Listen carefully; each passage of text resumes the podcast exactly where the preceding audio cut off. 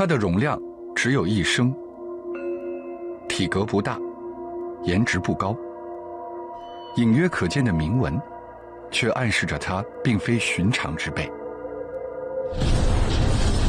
标准、统一、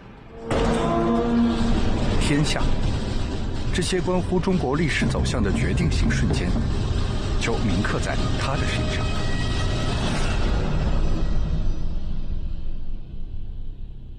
升既是容量单位，又是测量粮食的器具。甲骨文的“升”字，就像一把长勺里加了一粒粮食。青铜铸造，呈长方形，直壁，后有短柄。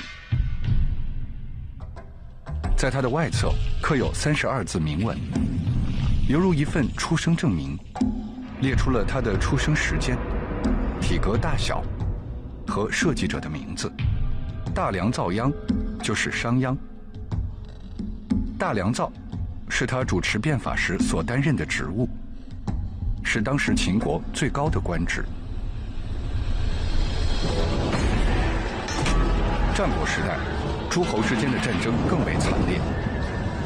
为了在残酷的竞争中生存下来，各国先后进行变法。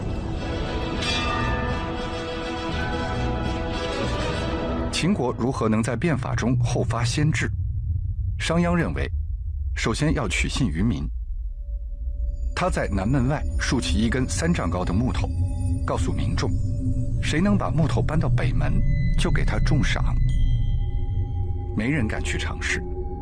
当他把悬赏提高到原来的五倍，终于有人把木头搬到了北门。商鞅立即兑现了承诺。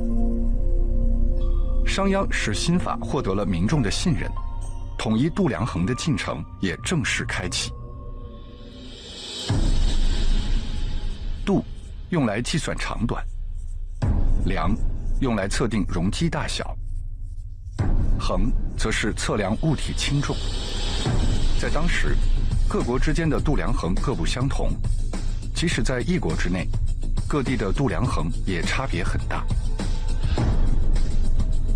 商鞅明确规定一升的大小，并制作出一升的标准器。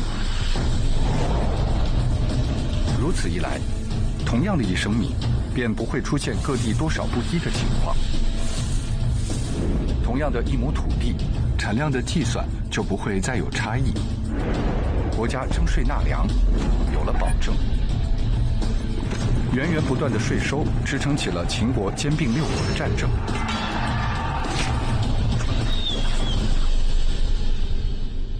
这是始皇帝统一六国后，加刻在方声底部的诏书。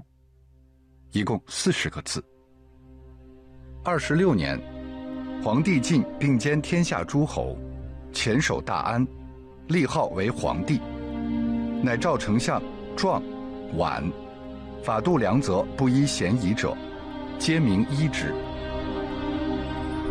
大意是说，如今天下一统，人民安定，度量衡的标准从此归于一致。始皇帝的诏书与商鞅变法时刻下的文字，距离不超过两厘米，时间却相隔一百二十三年，意味着方升从一国的标准转变为天下的标准。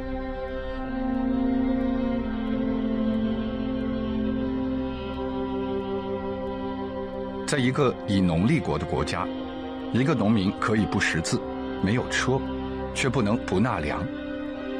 统一的方声意味着统一的法度。生活在辽阔土地上的华夏先民，才会对一个泱泱大国有了统一的认识。一个国家的生，开始有了天下的度量。